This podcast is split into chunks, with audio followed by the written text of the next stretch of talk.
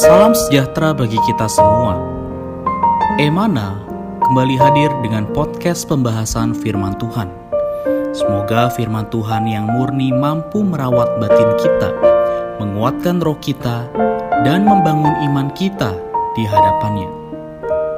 Silakan menikmati podcast Emana hari ini. Salam damai sejahtera, saudari sekalian.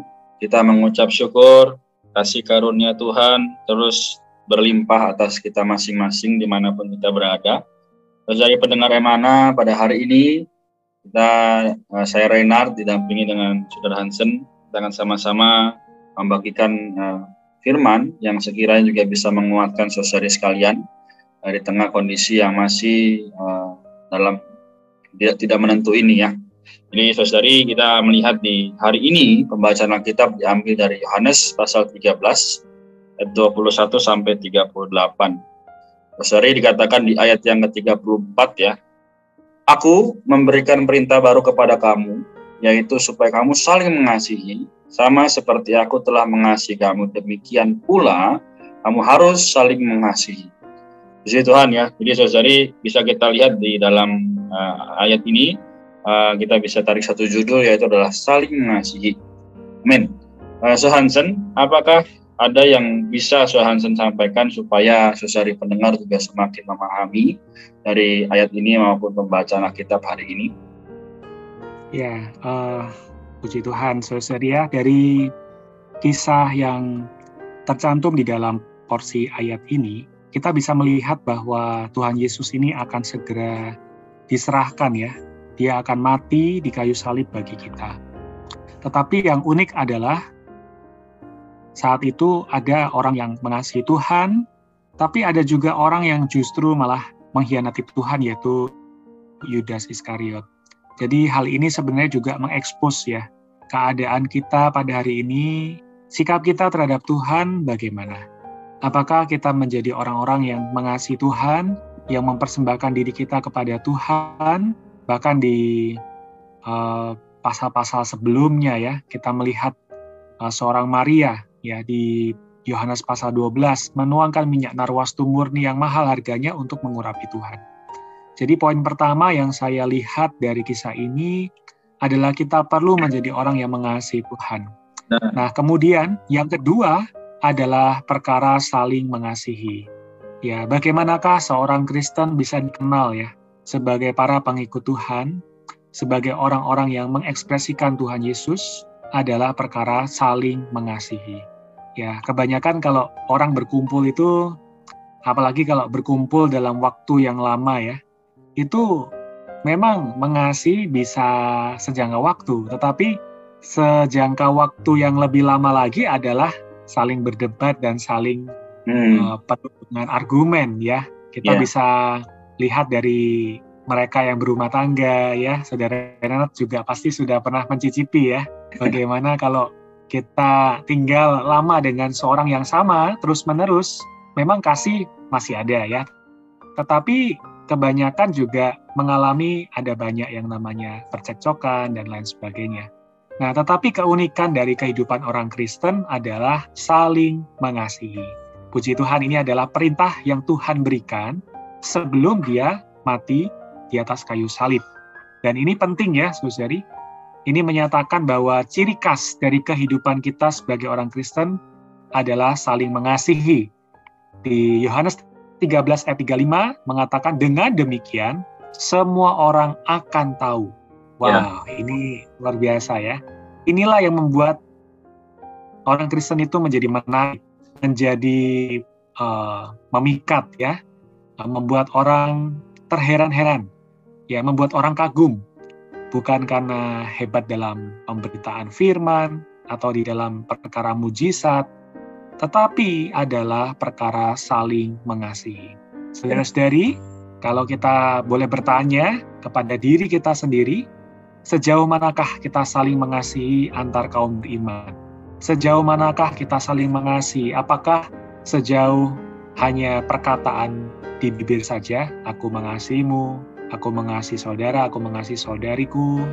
Tetapi apakah mengasihi ini sampai kita memberikan satu perhatian yang praktis, perhatian yang real, yang kita berikan secara tulus ya kepada kaum beriman yang lain. Ya, saya rasa itu uh, saya merespon dari porsi ayat ini, Saudara Renat. Amin. Si Tuhan ya, sangat baik. Dari apa yang disampaikan oleh Hansen, juga kita lihat bahwa uh, kita melihat satu perkara yang sangat luar biasa, yaitu bagaimana bisa saling mengasihi ya, antara kehidupan keluarga, uh, ayah dan anak, ataupun sesama rekan kerja, dan sebagainya. Jadi saudari, uh, kita melihat juga bahwa di sini ada satu teladan yang sangat baik yaitu dari Tuhan sendiri ya yang memberikan teladan bahwa uh, satu satu hari ya kita boleh sama-sama mungkin dalam satu kondisi satu situasi ya kita tidak bisa memiliki kehidupan yang damai ya tapi justru ketika kita sama-sama berdoa di situlah kita bisa mengambil ya Tuhan sebagai segala karena memang banyak juga ya saudari mungkin karena kurangnya berdoa, kurangnya sadar Tuhan. Nah, hal ini menyebabkan tidak bisa mengasihi. Karena saudara sekalian kita juga tahu bahwa Allah adalah kasih itu sendiri. Jadi hari ini kita harus mengambil diri Allah sebagai segala sesuatu yang kita uh, perlukan, kita uh, lakukan gitu ya. Jadi mungkin ya dalam pengalaman-pengalaman gimana sih ya kita bisa menjadi orang yang uh, bersaksi bagi Tuhan, gimana kita bisa menjadi ekspresi daripada Tuhan. Ya tidak lain tidak bukan adalah dalam penghidupan secara pribadi maupun bersama-sama adalah mengambil Tuhan sebagai segala sesuatu, sebagai sandaran juga sebagai tujuan kita. Amin ya.